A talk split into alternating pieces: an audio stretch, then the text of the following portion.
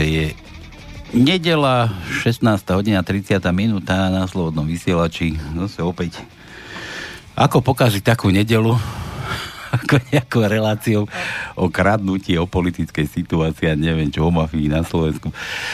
Takže...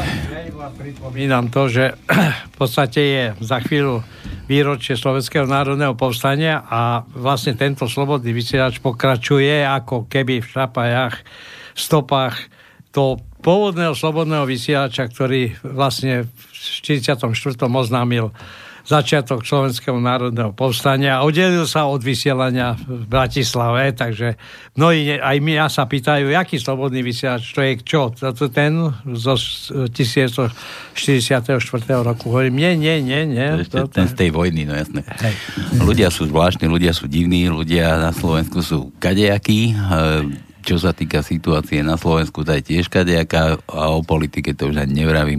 To, to aj škoda rozprávať. To, čo v poslednej už... dobe vyšlo na povrch, tak to je úžasné. No dobre, dnes trošku zhodnotíme túto situáciu politickú, čo sa na Slovensku deje. E, ja som slúbil pred dvomi týždňami, že si pozveme do radia Romana Ruiga.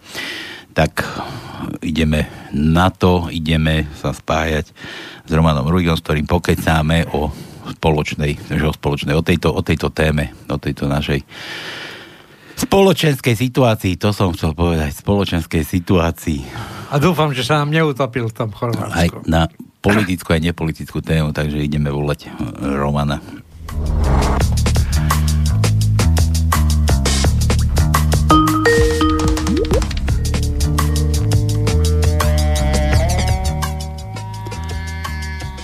Halo, halo. Halo, halo.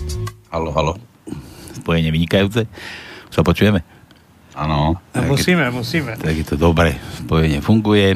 Roman Serus. Prajem najpopoludne nedelné všetkým posluchačom Slobodného vysielača od Slovenského mora Jadranského v Chorvátsku. Počúvaj, ja to nevieš ísť na širávu, to musíš až tam do toho. Som nedávno čítal, kde si v novinách písali, že to není, že Chorvátsko už ale Hovňacko, lebo že tam vypustili nejaké splašky. Oj, to tu majú s tým problém, to je pravda. Čím viac turistov, tým viacej splaškov a tým viac sa to dostáva do mora. Takže už nie Chorvátsko, ale Hovňacko. A tak ty si určite v nejakej destinácii, kde máš čisto. Roman, e, nejdeme rozoberať Chorvátsko, ale ešte nám povedz, ako tam je, svieti slnko, tu je zase dusno, u nás neprší. Tu je tak minimálne 54 stupňov na slnku, takže je tu strašne teplo. 54? Na slnku? Na slnku. Na slnku. Na slnku. Môžeš opekať vajcia normálne. na kapote. Na tá, ideš sa opekať a máš opečené vajca, tak. Roman, ideme rozoberať trošku, pozrieme na Slovensko. Keď si odchádzal, situácia na Slovensku bola taká, si myslím, že nemenná, že už dva týždne tu rezonujú kadejaké, kadejaké blbiny, rozkradačky, Kočnerová tréma, kto sa ešte nenašiel tejto tréme v SMS-kách, tak sa mal prihlásiť vraj na policii. Teba tam nenašli? Či ty si sa tam nenašiel?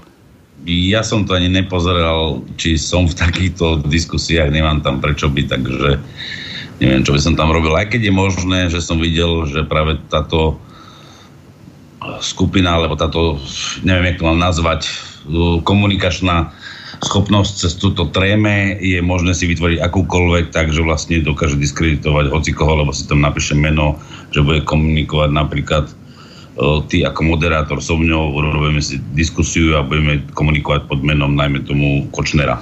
Takže je to, je to, je to proste Môže to byť falzifikát, môže to byť originál. Myslím si, že policajti, keď zabavovali v skutočnosti telefóny alebo mobilné telefóny práve podozrivého pána Kočnera s tou pani Černovla, Čiernovlasou, ktorá mala proste všelikde, nielen teda u pána Kočnera, ale iných politikov, tak si môžeme povedať, Možno že... aj vnemal, vnemal prsty kade kto.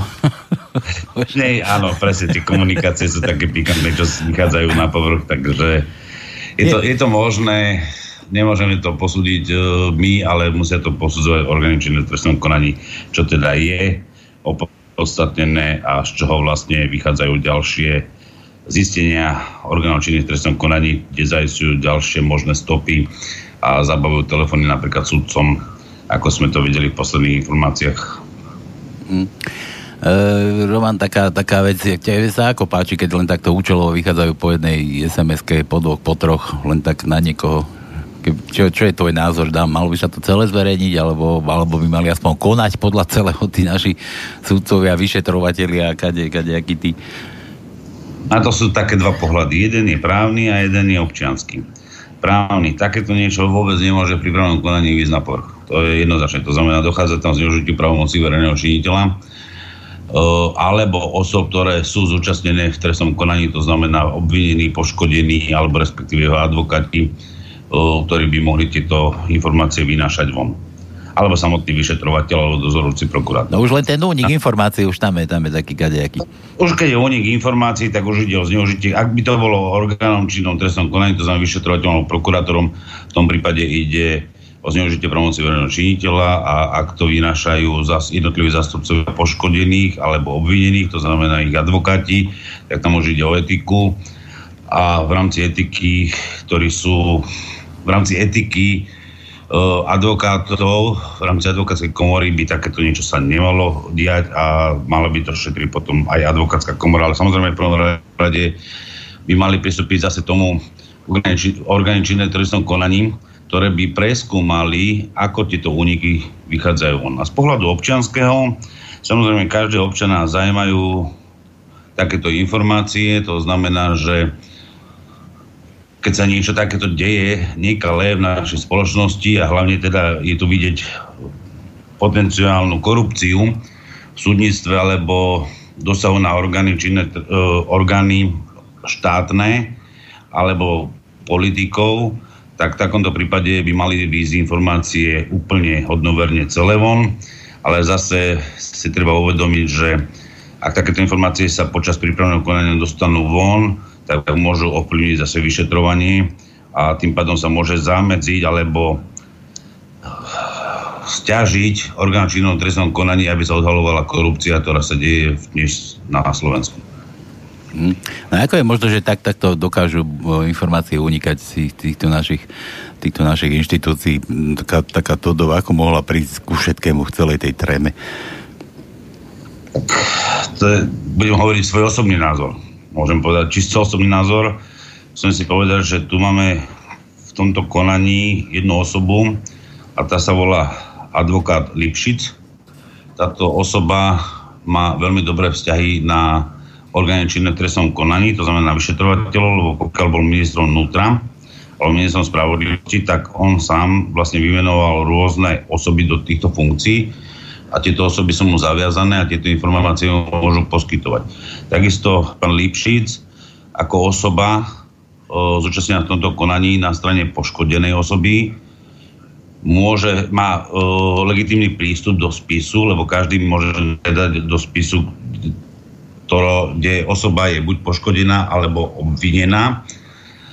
Takže v podstate on sa aj legitimne tomu môže dostať, môže sa z toho robiť výpisky, odpisy, poznámky, fotokopie a potom tieto informácie dáva vyslovene médiám, ktoré patria medzi médiá také populistické, respektíve e, médiá, ktoré majú snahu v súčasnej politi- súčasnom politickom dianí robiť rozvrat spoločnosti. A toto je zhruba asi ten dôvod, prečo sa to dostáva do denníku N, ktorý je financovaný ESETom a vieme, že ESET má naozaj dlhé chápadla v rámci Slovenska, už aj na politické dianie, kde vlastne podporuje aj politické subjekty, ako je progresívne Slovensko spolu alebo žaludi.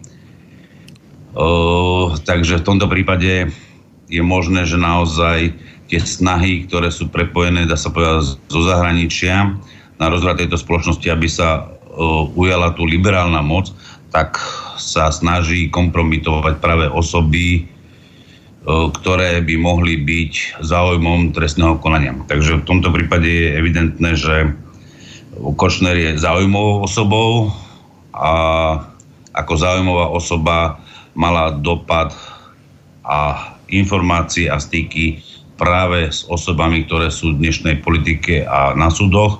Musíme si uvedomiť, že súčasná politická moc Roberta Fica je vlastne už viac ako 12 rokov pri moci a samozrejme e, zahraničným spoločnostiam alebo zahraničným skupinám určitým skupinám nevyhovuje táto moc, lebo v tomto prípade ja nie som zastanca Roberta Fica, ale Robert Fico jednoznačne dal najavo, že nebude podporovať žiadny istambulský dohovor a pre Slovensko vždy každé dieťa bude mať svojho otca a svoju mamu, to znamená muža a ženu.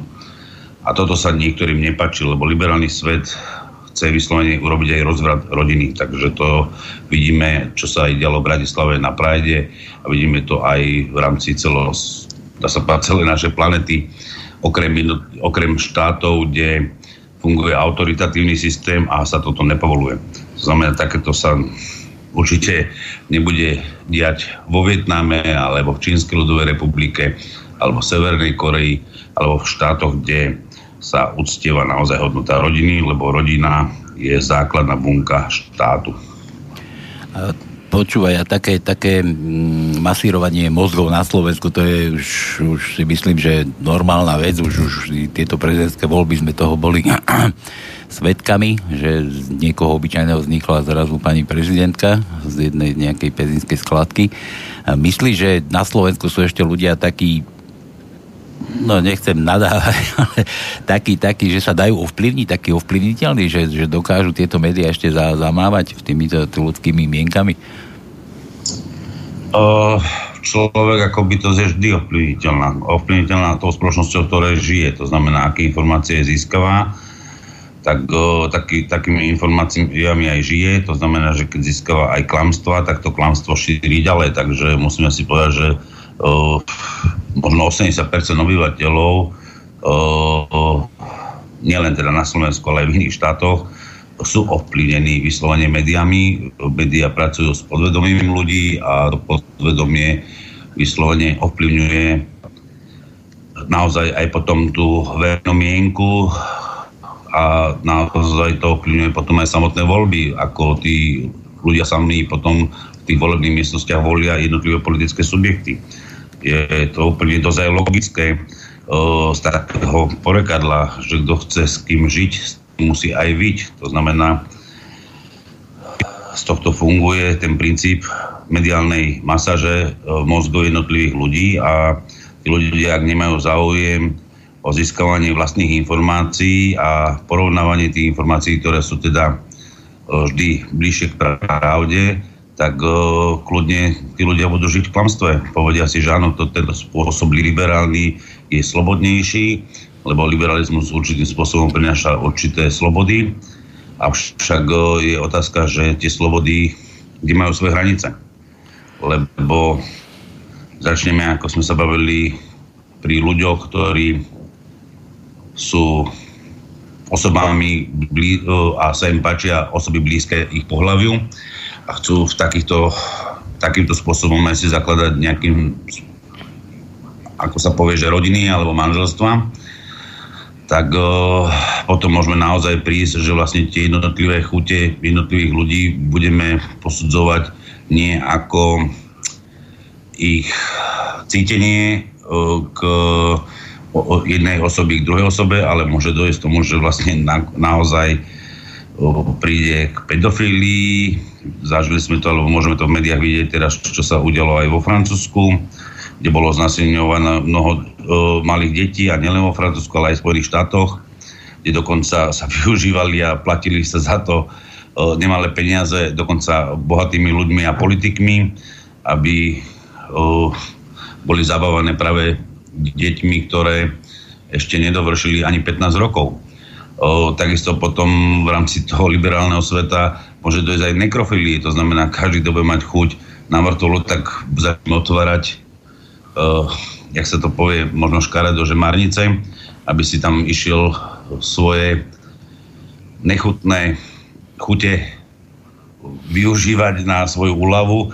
Ja si myslím, že toto nie je v poriadku pre zdravú spoločnosť. Zdravá spoločnosť naozaj by mala rozmýšľať, ak ľudia majú uh, ten pocit, že sa im niečo páči, ktoré niečo, čo sa vymýka bežným, bežnému dianiu v živote, tak uh, si myslím, že takým ľuďom treba dať pomocnú ruku a pomôcť im ich liečiť, ak je to možné, ale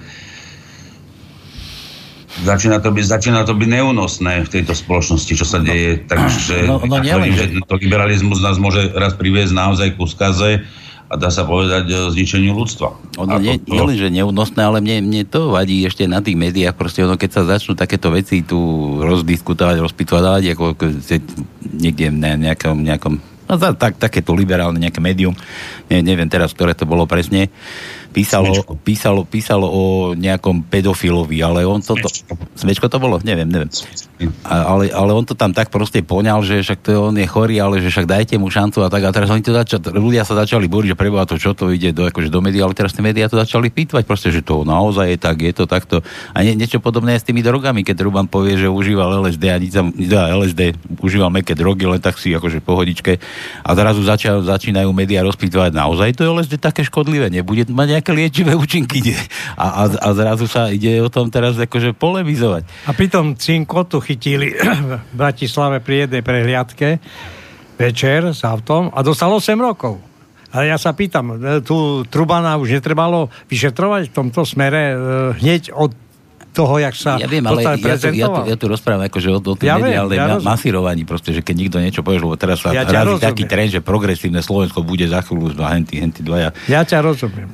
Trtkoši aj, môj, aj s tým. Môj osobný názor je v tomto prípade zase orgány činnom trestnom konaní e, mali okamžite začať konať. Takýmto priznaním vlastne e, priznáva skutok trestného činu e, podporovania, prechovávania omamných látok to znamená predaj a dokonca o, tu je... Aj propagácia, zákon, propagácia. Zákon, zákon, áno, je to propagácia. Zákon dokonca ani neumožňuje, aby ste mali návykové látky v podobe takýchto drog o, ani u seba. To znamená, pokiaľ viem, tak e, náš štát takéto neumožňuje, nepriznáva a v tomto prípade orgány činné trestnom konaní by mali by okamžite konať. A keby to bolo na ulici, ale v škole, v no, a inštitúcii, kde vzdelávacej... Tento skutok podľa toho, ako on hovoril, nie je premlčaný, takže sa čudujem, že e, ešte k nemu nezbehla NAKA a nezačala vlastne získavať informácie, teda akým spôsobom tieto návykové látky, či dokonca doma ešte aj nemá, či ich neprechovávam. To, to človek nikdy nevie. Ale sám sa priznal, takže v podstate tu malo okamžite začať trestné konanie aj voči Trubanovi. No, ja si tiež myslím, ale ja som narážal na to, že médiá ako to, to snažili proste e, na tých vlnách spopularizovať, na, na, na tých informáciách kadejakých proste a proste zľahčujú, zľahčujú. Na, takýmto no, štýlom sa zľahčovať dá, na opačnú stranu zase potláčať to ich neželané, proste presne vidieť, kto za koho kope. Ono sa treba uvedomiť, že tieto médiá, jak sa hovorí, že dneska ich delíme v podstate na nejaký mainstream a alternatívne médiá, tak práve ten mainstream, kde príjma svojich redaktorov, moderátorov, tak sa to vlastne zväčša liberáli. A títo liberáli sú sami, ktorí používajú takéto látky a potom sa nečudujme, že ich aj propagujú. Lebo chcú, aby sa stali legálnymi. Takže toto je celý problém. My, ľudia, ktorí sú konzervatívnejší a takisto aj alternatívne médiá sú konzervatívnejšie, sú skôr aj pronárодnejšie, prokresťanskejšie, tak o, nemajú moderátorov, ktorí by užívali takéto nedovolené látky a práve preto aj ten mainstream bojuje proti alternatívnym médiám a hovoria, že alternatívne médiá sú konšpiračné, pritom v skutočnosti tie konšpiračné médiá je práve mainstream.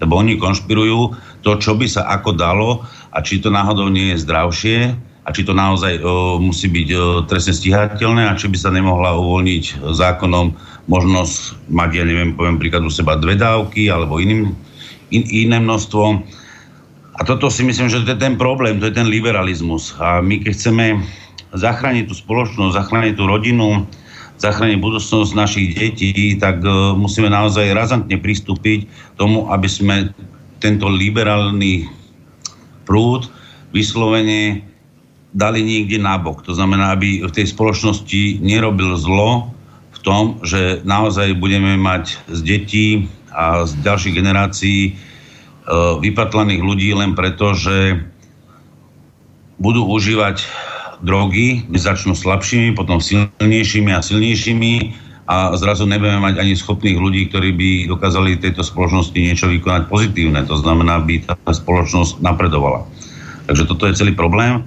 A ja si myslím, že tomu sa treba venovať a hľadať teda aj konsenzus tých politických subjektov alebo subjektov, ktoré sú konzervatívnejšie, aby sa spojili a nedopustili napríklad v nadchádzajúcich parlamentných voľbách možnosť, aby vyhrali tieto voľby. Stále verí, že parlamentnými voľbami sa niečo zmení, pretože ja, ja mám taký, taký dojem proste, že, že tí ľudia, ktorých treba voliť, alebo ktorí budú podsúvaní ľuďom médiami, tak musia byť niečo vydierateľní. Tak to už teraz aj vidíš, proste Truban bude zase na drogách vysieť, Kiska zase podvodník, užerník, rozumieš, ten je zase vydierateľný týmto smerom.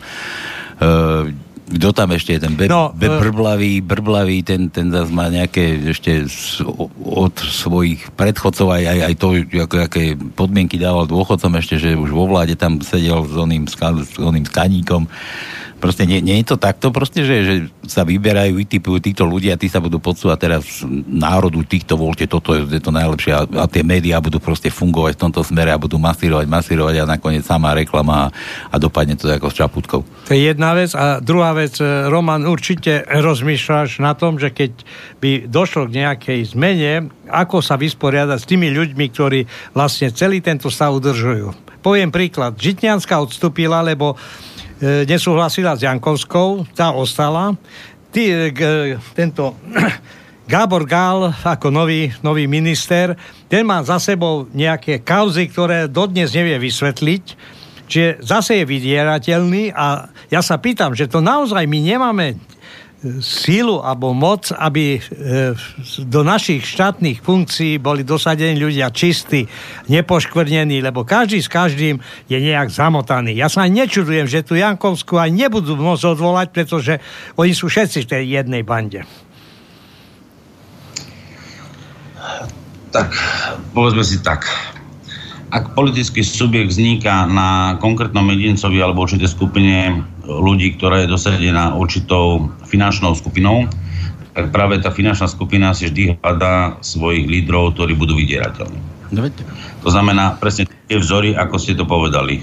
Tieto politické subjekty, ktoré do dneska vznikli a boli v parlamente, z 90% boli subjektami finančných skupín. To znamená skupín, ktoré, za ktorými stojí určitá oligarchia. Na druhej strane existujú skupiny a politické subjekty, ktoré majú vyslovene hodnoty. Tieto hodnoty sú napríklad hodnotami, ktoré sú kresťanské, národné, sociálne alebo iné. A tieto hodnoty nie sú o finančných skupinách, ale o ľuďoch, ktorí tieto hodnoty presadzujú. Bohužiaľ, tí, čo majú hodnoty, nemajú kapitál, ten finančný kapitál, tú oligarchiu za sebou, lebo im nevyhovujú, lebo práve človek s hodnotami nie je zapredateľný alebo podplatiteľný pre napríklad e, uvoľnenie používania rôznych alebo látok, omamných látok. E, to je celý ten rozdiel. To znamená, ako človek napríklad ja, ktorý má hodnoty, hodnoty v základe rodiny, hodnoty v základe našej štátnosti, zvrchovanosti, suverenity, e, ekonomickej podpory regionálneho rozvoja jednotlivých regiónov v štáte. Toto sú hodnoty, ktoré si myslím, že sú najdôležitejšie. Samozrejme, k tým hodnotám patria aj podružné hodnoty, ochrana životného prostredia, podpora a v rámci životného prostredia výsadby stromov, ochrany lesov a celkovej prírody, to znamená aj vody, aby boli čisté a bojovať proti odpadom ktoré vlastne sú, ktoré ničia naše, naše ovzdušie alebo našu prírodu. Na druhej strane máte ľudí, ktorí práve takéto hodnoty nemajú, o, nie sú ani veriacimi, väč, zväčša sú ateistami a tí, čo nemajú žiadnu vieru, sú ľahko ovplyvniteľní a ich život ži, funguje na materiálnej stránke, nie na hodnotovej stránke. A tí, čo fungujú na materiálnej stránke, zväčša, tak tí tým materiálom sa nehajú ovplyvniť, že im niekto dobre zaplatí, zaplatí im dobrú kampaň a práve o, cez tie médiá, mainstreamové médiá sa robí masáž, podvedomá masáž na toho voliča, o, ktorý má práve voliť takúto osobu. O, ten príklad bol práve tých osob, že sa dlhodobo pracovalo, ja neviem, poviem príklad, keď sa robili voľby do komunálne voľby, tak bolo vidieť, že vlastne už boli pripravení ľudia, na ktorých sa pracovalo, že sa vytvárajú tzv. týmy válov, napríklad v Bratislave. A takýto človek sa dnes dostal za primátora. Na druhej strane môžeme si povedať vzor e, aj prezidentských volieb. Presne to isté sa udialo. Vytvorili sa dve osoby, e, Čaputová a Mistrík, kde sa vlastne porovnávali sily, kto má akú, aký možný výtlak. A samozrejme tie ekonomické skupiny to tak zaplatili, že potom bolo úplne jedno, že či by Čaputová odstúpila v prospech Mistrika alebo Mistrik v prospech Čaputovej. Ak bol výtlak a verejná mienka už zrejmejšia, to znamená, že ľudia majú tendenciu viacej voliť ženu. V tom prípade Mistrik ustúpil v prospech Čaputovej a Čaputová sa stala 20, 20% voličov prezidentko Slovenskej republiky. To znamená, 80% voličov nesúhlasí, aby napríklad Čaputová bola prezidentkou Slovenskej republiky a takisto o, tí, čo sú právne uvedomili a nie sú zmanipulovaní práve majstrovými médiami, tak si uvedomujú, že vlastne aj jej inaugurácia bola v rozpore s ústavou, nakoľko ústavný súd nerozhodol ústavným spôsobom o voľbách, že či voľby prebehli ústavne alebo neústavne, nakoľko bola podaná sťažnosť jedným z kandidátov na ústavný súd pre neústavnosť týchto volieb a to z dôvodu, kde najmä išlo o to, že vo volebnom systéme je možné manipulovať voľby voleb, prenosnými volebnými lístkami. Keď si zoberieme, napríklad pani Čaputová bola podpredsedničkou aj Progresívneho Slovenska a Progresívne Slovensko na svojej webovej stránke práve pred voľbami hovorilo o možnosti voľby pomocou volebného líska, to znamená, že nemusíte voliť vo svojej volebnej miestnosti, ale môžete voliť na ktoromkoľvek mieste na Slovensku. A to vlastne bol takým iniciátorom toho, aby sa ľudia, ktorí sú práve tí manipulovateľní, zobrali a zobrali si volebné lístky a išli voliť aj niekoľkokrát. To znamená, že si mohli nafotiť e, tieto volebné lístky a mohli ich niekoľkokrát použiť vo volebných miestnostiach a tak sa dokázali aj zmanipulovať voľby.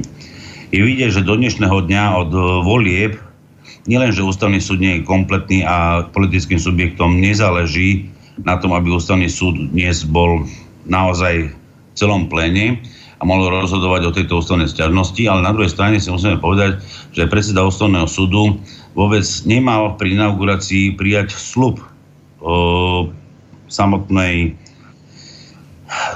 úvodzovkách zvolenej prezidentky. O, prezidentky. A tu je naozaj porušené potom základný článok ústavy, o, kde hovoríme o právnom demokratickom štáte. V demokracii voľby musia byť demokratické a v právnom štáte, ak voľby e, je podozrenie z volie, ktoré sú nedemokratické, tak v právnom štáte máme vyslovene v ústave upravené, že ústavný súd e, preskúmáva takéto voľby v mysle, ústavného, e, v mysle zákona o ústavnom súde, kde sa dáva podnet, respektíve sťažnosť a ústavný súd v pléne musí rozhodnúť, že či voľby boli ústavné alebo neboli e, ústavné. Žiadny z kandidátov ani iná osoba nemôže takýmto spôsobom vykonať šetrenie, či voličské preukazy boli zákonne použité alebo nezákonne. Či ich množstvo bolo naozaj vydané s takým istým množstvom jednotlivými mestskými a obecnými zastupiteľstvami alebo e, mestami a obcami boli vydané v takom istom množstve, ako boli použité pri voľbách. Takéto ščítanie nikto iný nemôže urobiť, okrem orgánov činných trestnom konaní alebo ústavného súdu. Nakoľko táto stiažnosť bola podaná jedným z kandidátov pánom Harabinom, tak v takomto prípade z právneho pohľadu ja si myslím, že jednoznačne ústavný súd nemal, respektíve predseda ústavného súdu nemal prijať slub e, kandidátky za prezidentku, pokiaľ o tom ústavný súd nerozhodol. Je pravdou to, že ústavný súd nemohol rozhodnúť v lehote, ktorá je zase zákonom daná, dokedy má byť inaugurácia po voľbách, lebo ústavný súd nebol kompletný. Takže vidíme tu, že vlastne politickým stranám, subjektom, ktoré sú ovplyvnené práve tou oligarchiou, ktorým vyhovuje práve tento liberálny svet, sami nie sú ochotní v parlamente zvoliť a povedzme si, že uh, v parlamente, to znamená politicky zvoliť uh, politických ústavných sudcov, ktorí majú o tomto rozhodovať a musíme si uvedomiť aj ďalšiu vec, že v konečnom dôsledku, že vlastne voľba parlamentom, to znamená hlasovaním za jednotlivé ústavných sudcov nakoniec ešte vymenovala samotná prezidentka. A už teraz si musíme uvedomiť, že ak prezidentka bude vymenovať akéhokoľvek ústavného sudcu na jeho pozíciu, tak je dosť logické, že ten ústavný sudca v plene, keď bude rozhodovať o ústavnej stiažnosti pána Harabina, nebude rozhodovať nezaujato. Takže je dosť pravdepodobné, že vlastne Slovenská republika, no, nie že pravdepodobné, dnes je to jasné, že Slovenská republika sa stala neprávnym štátom a je tu narušená naozaj štátnosť a právnosť tohto systému.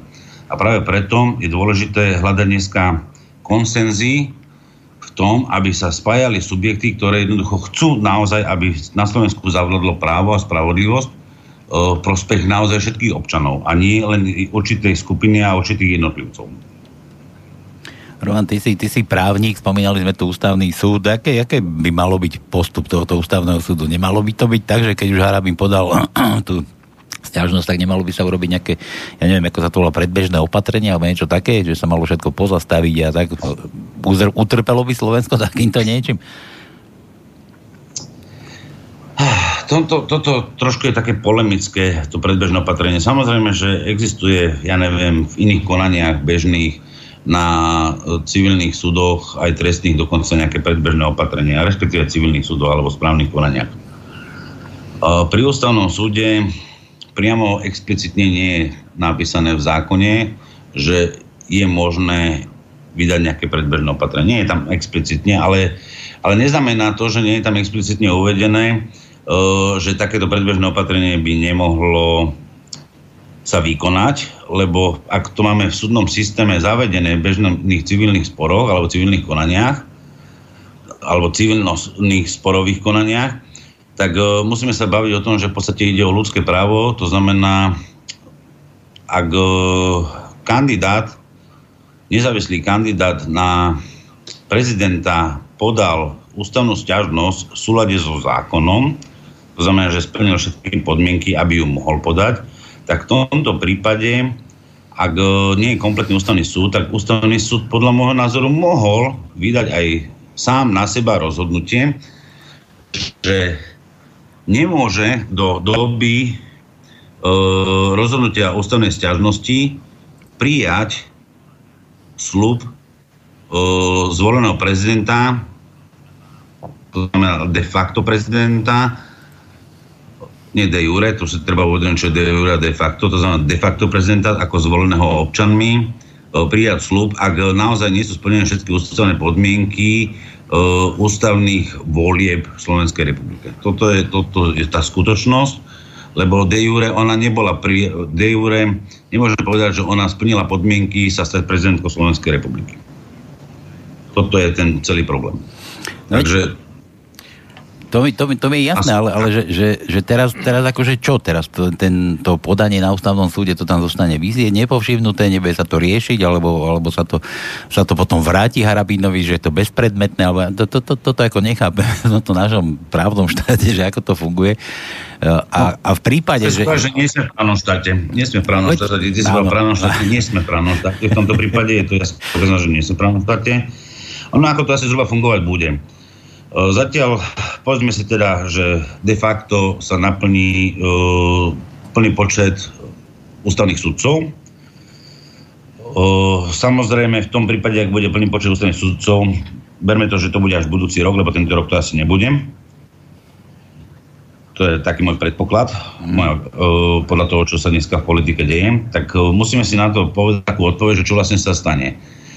Môj osobný názor. Osobný názor je tak, že v podstate pán Harabín ako podávateľ ústavnej stiažnosti by mal všetkých vymenovaných ústavných sudcov vymenovaných pani prezidentkou, ktorá prezidentkou nie, pre mňa určite prezidentkou nie tak by mi mal ich namietnúť. Myslím si, že on ako kvalifikovaný právnik, sudca súdu asi toto aj by urobil, aj urobím.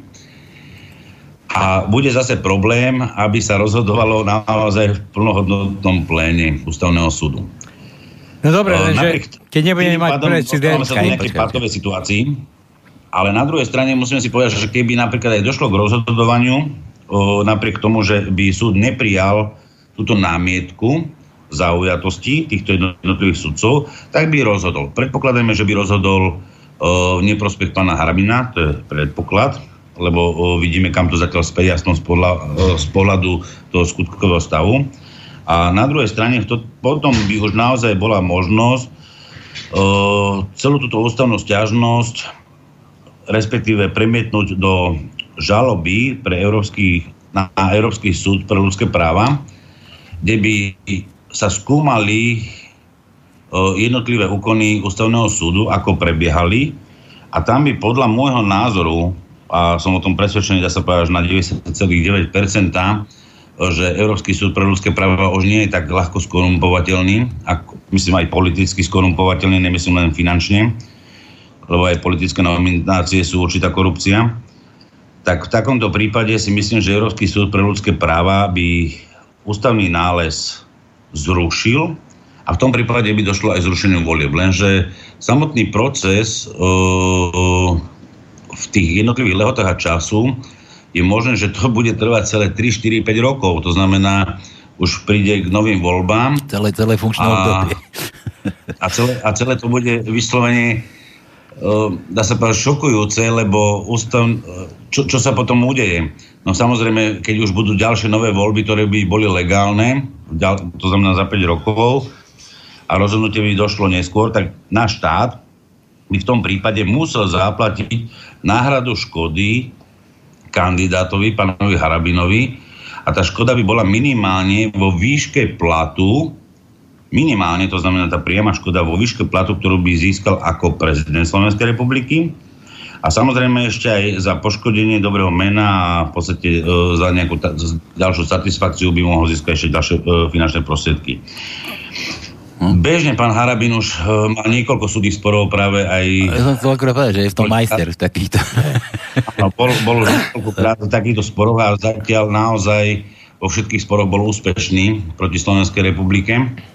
Takže si treba uvedomiť, že ak je dobrý právnik, a čo určite je, na 100%, ja uznávam ako vyslovene jeho právne kvality, tak uh, si musíme uvedomiť, že zase sa my, bežní občania, budeme skladať na z našich daní na nejaké sankcie, ktoré vlastne bude musieť tento štát e, zaplatiť konkrétnej osobe a tieto osoby nebudú postihnuté. A toto je celý problém nášho právneho tzv. úvodzovka demokratického systému, lebo v demokracii by škodu mal hradiť ten, ktorý ju spôsobil. U nás neexistuje zákon, ktorý by bol explicitný proti orgánom štátnej správy alebo aj zamestnancom štátnej správy, dokonca do toho, to by som uh, zahrnul aj sudcov, že ak vydá niekto nejaké nezákonné rozhodnutie a tým vznikne škoda konkrétnej osobe, ktorá, o ktorej sa rozhodovalo, vie o jej právach a právom chránených záujmoch, tak v takom prípade by tú škodu mal síce zaplatiť štát, ale štát by si mal v 100% výške uplatniť voči tej osobe, ktorá takéto rozhodnutie vydala. To by malo byť v demokratickom princípe úplne samozrejmosťou a to u nás chýba. A za toto sa ja presadzujem, aby naozaj došlo k zmene zákonov v tom, že v podstate dnes máme e, v trestnom zákone zneužitie právomoci verejného činiteľa, e, funguje len na základe úmyslu, alebo ak, ak má nejaký prospech on sám, prospech e, konkrétnej osoby, ktorý vlastne by vykonal nejaký úkon nezákonný prospech seba, to znamená, by zneužil tú pravomoc verejného činiteľa. Takže síce trestný zákon máme, ale bolo by ho treba modifikovať a upraviť, aby v podstate bolo nielen z úmyslu, ale aj z úkonu, ktorý by vykonal v rozpore so zákonom, lebo nemusíš vždy všetko konať v rozpore so zákonom mm-hmm. v úmysle. Takisto by bolo treba modifikovať tzv. hmotnú zodpovednosť. Hmotnú zodpovednosť ale treba zase odlišiť od škody, lebo hmotná zodpovednosť je o zverených prostriedkov alebo zverenej činnosti, ale v podstate ide o nejakú hmotu, to znamená, že o, niečomu bolo zverené štátom a o, by to, čo vlastne prijal a poškodil, tak vlastne ide o to, aby tá hmotná zodpovednosť bola vo výške 100%, a nielen do výšky e, troch platov, ako je napríklad zákonníkov práce, lebo aj orgán štátnej správy to znamená v zmysle zákona o zamestnávaní, o, teraz neviem presne ten zákon, sa odkazuje aj na zákonník práce, kde je maximálna výška náhrady škody do, tro, do troch platov. A práve tu si musíme uvedomiť, že túto škodu potrebujeme upraviť tak, že ak ide o zamestnanca orgánov štátnej správy, verejnej správy, samozprávy, alebo v rámci kompetencií prenesenej štátnej správy na inú organizáciu, ktorá vykonáva činnosť za štátnu správu, by mal pri každom rozhodnutí mať zodpovednosť vo výške 100%. To znamená, aby sme naozaj nemali dilentantov, v tom systéme štátnom, ale aby sme tam mali naozaj odborníkov a keď niečo bude vydávať nejaké rozhodnutie, tak to rozhodnutie naozaj musí byť tak odôvodnené, že boli splnené všetky zákonné podmienky, čo vyplýva dokonca aj z Ústavy Slovenskej republiky článku 22 ústavy, že orgány štátnej správy musia konať na základe ústavy, ústavných zákonov a zákonov. Ale u nás naozaj my zamestnávame nie všade právne uvedomilých ľudí, nechcem sa dotknúť tým, že iný človek by nemal mať právne povedomie, ale bohužiaľ ja to zažívam bežne v týchto správnych konaniach, kde poviem príklad na finančnej správe, je, vyzerá to logicky, že sú tam väčšinou inžinieri, ekonomovia, ale ekonom neovláda právo. To si musíme povedať, tak možno právnik neovláda všetky ekonomické formy, na to máme teda aj tie odborné vzdelávania a hlavne teda aj vysokoškolské vzdelávanie, tak si nemôžeme e, zameniať v skutočnosti, že poviem príklad, taký inžinier vydá veľakrát rozhodnutia a on v podstate nevie ani to rozhodnutie odôvodniť správneho pohľadu, lebo on si vytrhne z kontextu určité čas ustanovenia zákona, ale pritom o, e, nikdy nebol učený, ako sa zákony vykladajú. To znamená, že sa musia vykladať logicky, o, e, gramaticky a vo vzájomných súvislostiach. To znamená, keď hovorím vo vzájomných súvislostiach, nejde vždy len o konkrétne ustanovenie, ale vzájomné súvislostiach e, v rámci celého zákona. Ak je odkaz napríklad na iný zákon, to znamená máme lex specialis a lex e, e, derogatis, to znamená nejaký základný zákon, tak musím vedieť aj v tomto prípade tú vzájomnú súvislosť nájsť, že ako má teda rozhodnúť, ako má odôvodiť to rozhodnutie. Lebo ak e, rozhodnutie bude odôvodnené v rozpore so zákonom, tak tým pádom sa takéto rozhodnutie stáva nepreskúmateľným a bežne na správne súdy dnešnej dobe takéto rozhodnutia vrácajú orgánom štátnej správy ako nezákonné na ďalšie konania. Bohužiaľ v našom systéme ešte nefunguje systém v, tých, v tom správnom súdnictve, napríklad ako v Čechách, že ten súd by mohol rozhodnúť aj za orgán štátnej správy. To je ďalší problém, ktorý tu je. A potom sú neskutočné príteje v konaní a vznikajú neskutočné škody práve tým jednotlivým subjektom, kde sa rozhoduje o ich právach a právom chránených zájmom práve týmito orgánmi štátnej správy. A ja naozaj z 80% až 90% čo rozhodnutie, to nezákonné rozhodnutie. Čo podané žaloba na súd, to úspech na súde. Roman, Roman, to tak funguje. Roman, ja by som sa ešte vrátil k tomu Harabinovi a jeho podnet na ústavný súd. Je tu začarovaný kruh, pretože hovorí sa, že on namieta e, právoplatnosť rozhodnutia alebo zvolenia pani Čaputovej. Lenže pani Čaputová, ona čaká na e,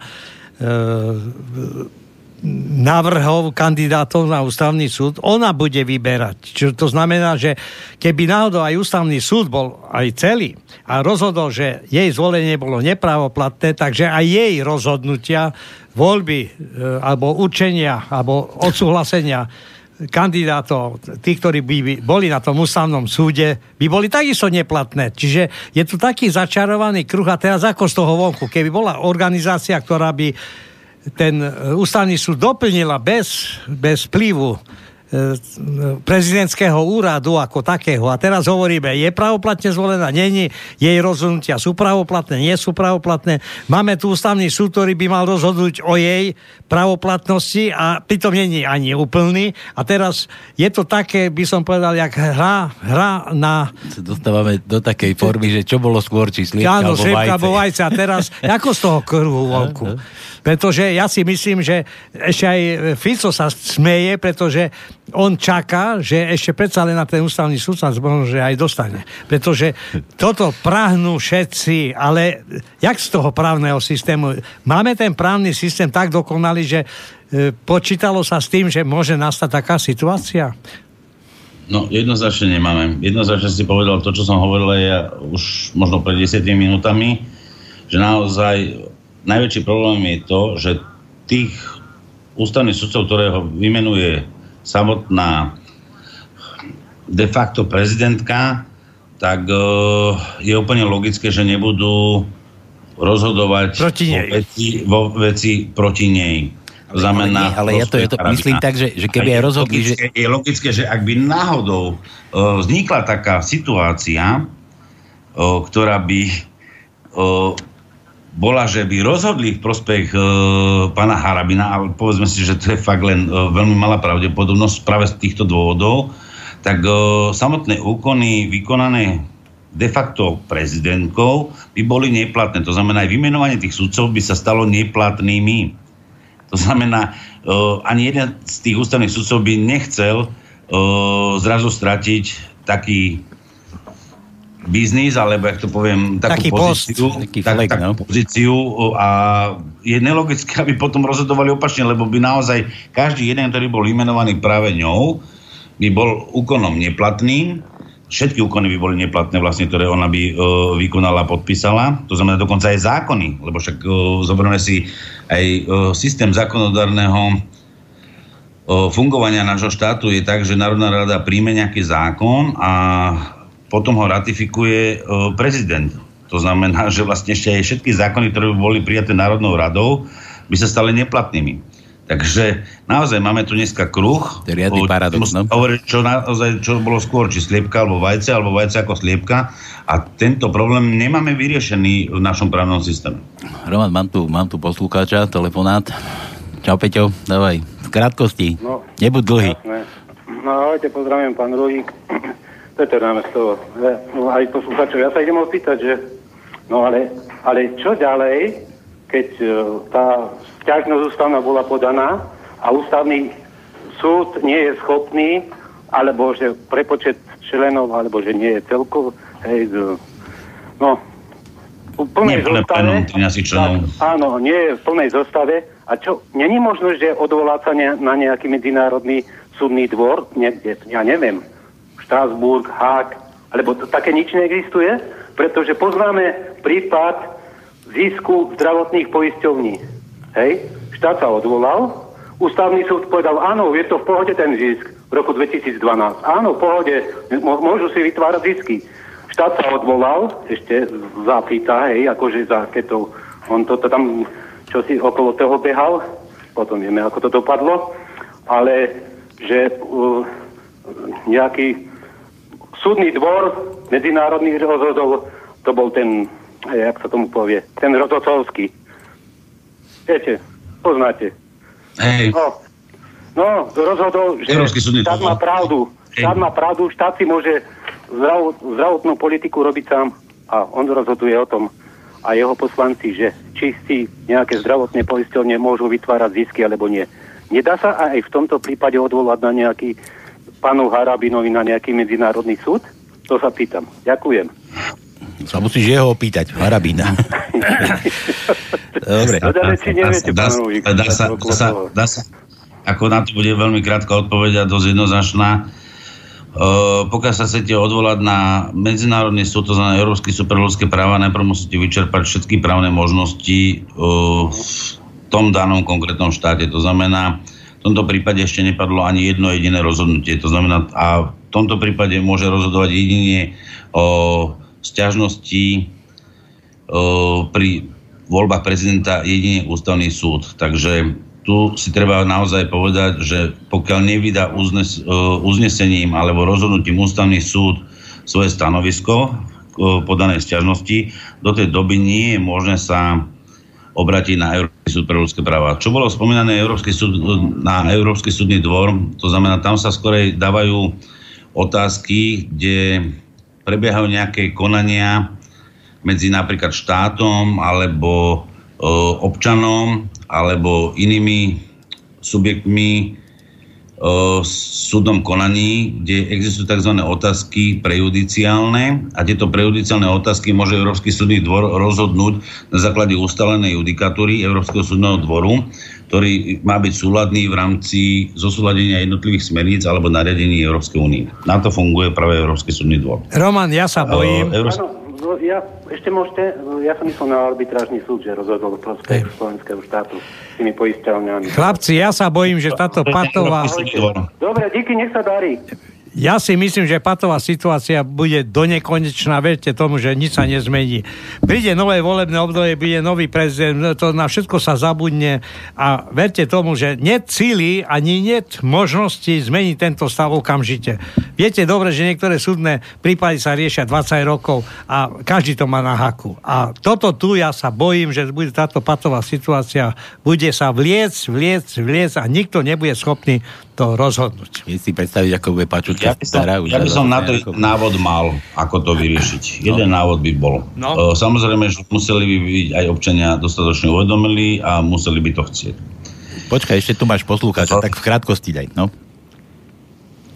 Existuje, že parlament môže vyhlásiť referendum o odvolaní prezidenta. Ak by sme si zvolili parlament, do parlamentu tu, to znamená do Národnej rady vo voľbách, ktoré budú, pra, predpokladám, vo februári 2020. 20, áno. Politické subjekty, ktoré by boli schopné nájsť koncenzus, to znamená nie liberálne, ale tie národné subjekty, nájsť podporu parlamentu v tom, že zvolá referendum o odvolaní prezidentky a na základe tohto zvolaného alebo vyvolaného referenda by došlo 50 občanov Slovenskej republiky tomuto referendu, tak by sme sa vedeli zbaviť pani Čaputovej. A počkaj, ale zase to nie je záväzné celé referendum, je to len odporúčanie. to je zase také... Je to, ale hovorím, je to, je to možné, ako existuje táto právna vec, aby sme nečakali 4-5 rokov na nejaké rozhodnutie Európskeho súdu pre ľudské práva. Je možnosť, len to by sme museli byť tak uvedomili, ako sú uvedomili Švajčiari, ktorí využívajú referendum Jasne. bežne ku každému prijatiu zákona. A preto ja Roman tomu neverím. Dobre, nechajte tak, máme tu ďalšiu otázku. Halo, halo. Áno, dobrý, e, dobrý deň. Miro pri telefóne. Teru, Miro. Môžem hovoriť? No jasné. No otázka by bola aj taká. Samozrejme pozdravujem pána Ruhiga na mieste, kde sa nachádza aj jeho verného psíka Bennyho.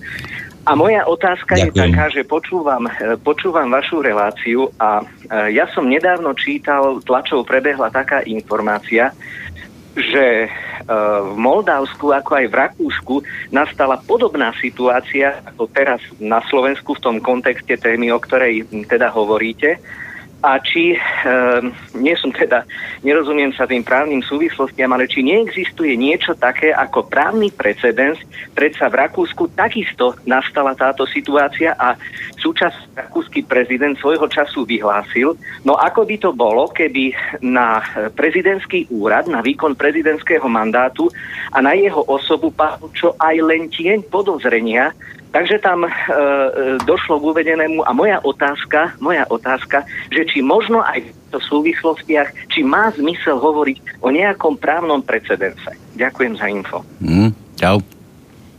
Čau. Dobre to bolo pomenované. V Rakúsku sa udiala podobná situácia, kde neboli, respektíve kde sa napadalo ščítanie hlasov kde bol v podstate malý rozdiel pri ščítavaní hlasov a vtedy ústavný súd tam absolútne okamžite konal. To znamená, vidíme, že v Rakúsku ten právny systém funguje a na základe toho vyhlasil okamžite e, nové voľby. Napriek tomu v tých voľbách sa potom potvrdila tá skutočnosť, že vyhrala tá istá osoba, ktorá vyhrala aj v tom prv, o, prvých voľbách, ale e, vidíme, že ten precedens existoval a vidíme, že vlastne v iných štátoch to právo funguje a dosadzovanie týchto ľudí u nás na Slovensku je vyslovene politickou hrou. To znamená, my si dosadzujeme, tak ako sme si to povedali, vlastne aj ústavných sudcov sú vyslovene dosadzovaní politikmi. A tým pádom tu funguje skorej politický lobbying a politická hra, kto naozaj nám tu vládne a títo ústavní sudcovia, ktorí by mali byť nezávislí, tak zjavne nie nezávislí. V Rakúsku práve e, existuje nezávislosť súdnictva, existujú to aj v iných štátoch, my len o nej rozprávame o tej nezávislosti a tam bolo vidieť, a ten precedens existoval, že naozaj sa vyhlásili nové voľby. Na Slovensku sme videli, že sa nové voľby nevyhlásili, ústavný súd nekonal a už predtým vôbec teda, aby ústavný súd nemohol konať v prezidentských voľbách, sa už politické nomenklatúry dohodli na tom, aby znefunkčnili ústavný súd a myslím si, že ten ústavný súd budú chcieť mať znefunkčený ešte aj do parlamentných volieb. Hmm. Lebo sa obávajú, aby sa tam naozaj nedostali náhodou nové subjekty, ako by mohli byť subjekt na čele s Harabinom alebo s Mečiarom alebo s Kotlebom. Som to skrátil, sme to na úvode rozprávali, že sme na Slovensku a tu nie je právny štát. Si ma raz takto opravili. právny štát. Preto sme bez cenzúry a v rámci uh, necenzurovanej relácii treba hovoriť pravdu a preto môžeme povedať jednoznačne, že Slovenská republika a právo a právny štát má ďaleko asi, keby sme sa chceli dostať na Neptún alebo Pluto. Hmm. Dobre, Roman, máme posledných 5 minút. Ja tu mám maily, čo som mi pred dvomi týždňami do regiónov mi popísali na nejaké otázky. Mám, môžem ti ich naklásť? Môžem ti naklásť na chrbát? Nech sa páči. Takže, e, toto je z Ameriky, poslúchač, on nám písal a on nám velice nás počúva, že mohol by nám pán Rujk povedať, že kde študoval právo? O, na fakulte Jesenského v Sladkovičove. A to už minule si vysvetlil. Ale to nám ešte do pánskeho písa, toto je ešte z regiónov, že samozrejme viem odpovedať. A teraz mi povedz, že prečo, prečo sa nás toto pýta, že prečo v tom Sladkovičove, čo, čo je tam, akože nejaký, nejaká zvláštna tá škola, alebo čo to je? Nemôžem povedať, že bola zvláštna, lebo ja som mal všetkých profesorov, ktorí učili na ukačke, takže, a učili aj v Sladkovičove, aj na ukačke, takže vlastne ako kvázi v úvodzovkách, keby to bola pobočka ukačky. Takže nebolo to vôbec žiadna škola, ktorá by bola nejaká kde získavate tituly zadarmo, alebo respektíve nie že zadarmo, ale za to, že by ste nemali vedomosti tam. Takže ne, myslím, ne, že to bolo... Ne, neopísoval si. Počkaj, mám tu ešte jedno nejakého poslucháča. Halo, halo. Dobrý. Dobrý deň. Tu je Norika. Chcem položiť vášmu hostovi jednu otázku. No, páči sa. Ja sa chcem opýtať, keď e, zastrelili prominentného právnika doktora Válka, tak médiá sa takmer o ňom nezmieňovali a nezmieňujú sa ani dodnes. A chcem vás poprosiť, aby ste vysvetlili, aký dôvod mali, že sa toľko venuje bezvýznamnému novinárovi, ktorý ani investigatívny nebol, to povedal pán sám Žitný, a viac ako rok vo februári minulý rok sa venuje mu takáto pozornosť. Hm? Oh, to sa ťažko vysvetľuje, ale skúsim to asi povedať následovne. Povedal som tak úvodne, že v podstate tie liberálne médiá sa snažia vytvoriť politický vplyv na voľby, ktoré budú nasledovať do parlamentu vo februári 2020.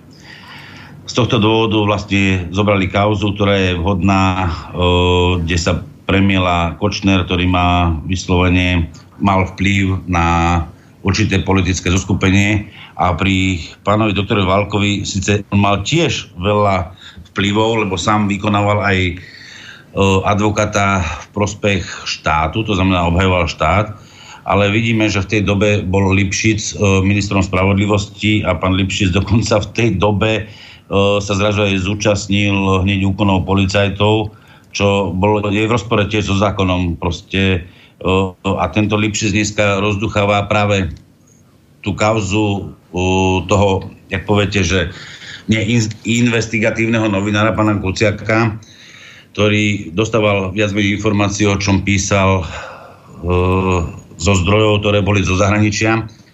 To znamená od rôznych subjektov, ktoré nemajú, alebo respektíve majú záujem na rozklade našej spoločnosti. Takže preto sa rozducháva to, čo vyhovuje zahraničiu a nie Slovakom doma.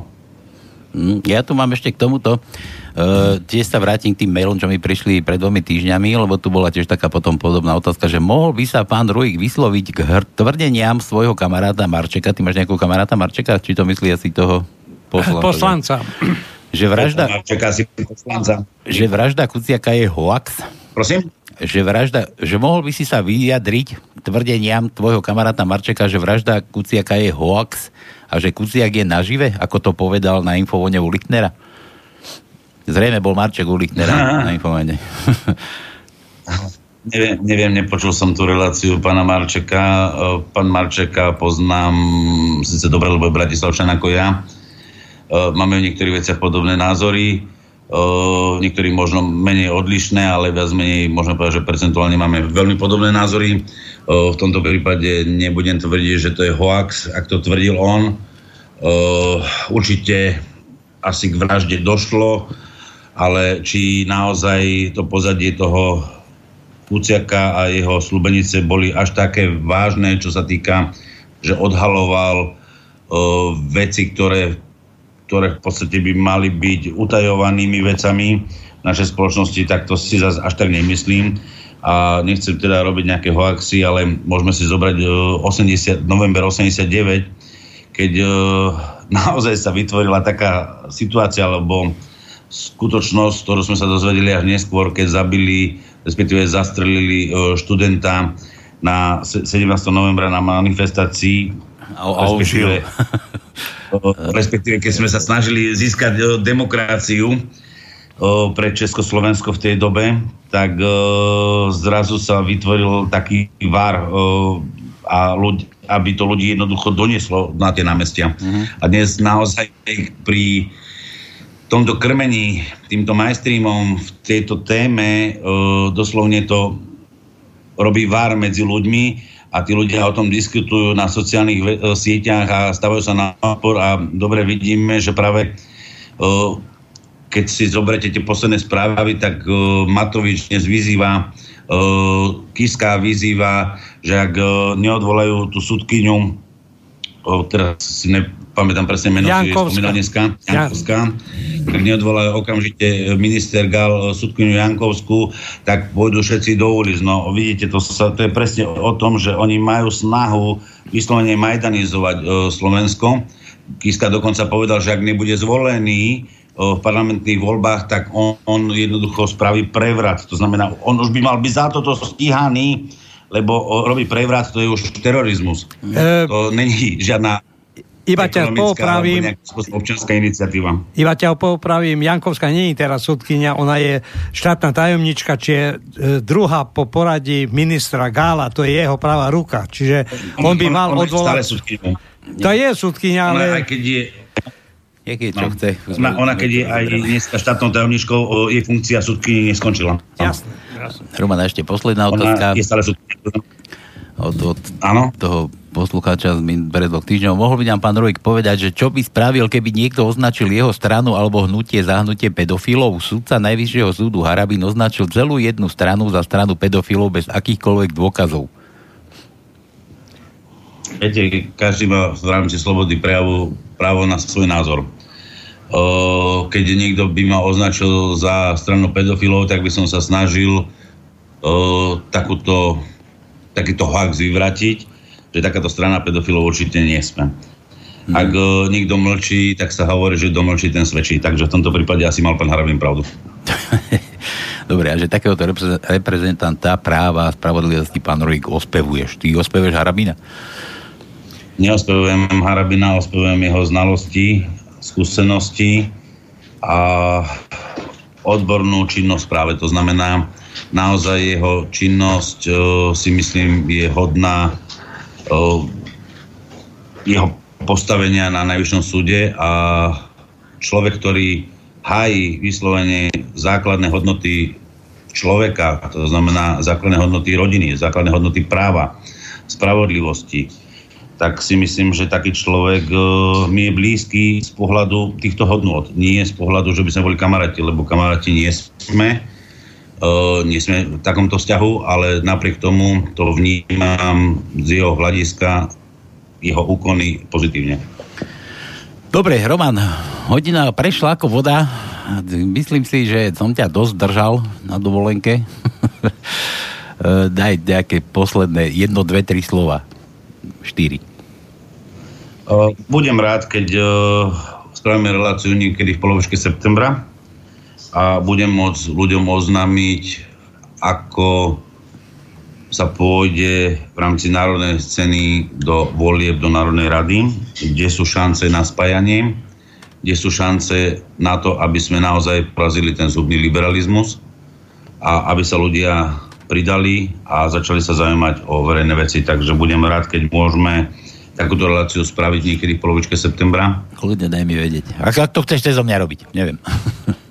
O, Pálko, práve že ide o bez cenzúry, je to veľmi dôležité, kde treba už potom povedať všetko von. Dnes ešte nie je možné všetky informácie povedať, lebo práve musíme byť opatrní voči liberálom, lebo liberáli sú schopní zlikvidovať všetko v zárodku, čo má byť pozitívne pre Slovensko. Mm-hmm. A my musíme urobiť všetko preto, aby Slovensko bolo slovenským, aby každý občan sa mohol cítiť slobodný a bezpečný vo svojom vlastnom štáte. Tak sa máme na čo tešiť žiadne uhorky nebudú. Uhorková sezóna.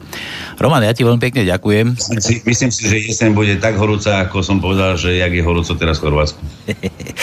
54 hovoril, tuším. Dobre, na slnku. Roman, ďakujem ti ešte raz veľmi pekne, maj sa krásne, užívaj a teším sa na ďalšie relácie. A ja ďakujem a prajem všetko dobré všetkým poslucháčom a príjemný zbytok nedela. Čau, čau. Ahoj. No, vážený, takže toto bolo bez cenzúry, túto nedelu. Takže vidíte, máme sa na čo tešiť. Zoberte si z toho, kto chce, čo chce. Majte sa krásne a užívajte si ešte pekné popoludne, zatiaľ bez dažďa. Táto relácia vznikla za podpory dobrovoľných príspevkov našich poslucháčov. I ty sa k ním môžeš pridať. Viac informácií nájdeš na www.slobodnyvysielac.sk Ďakujeme.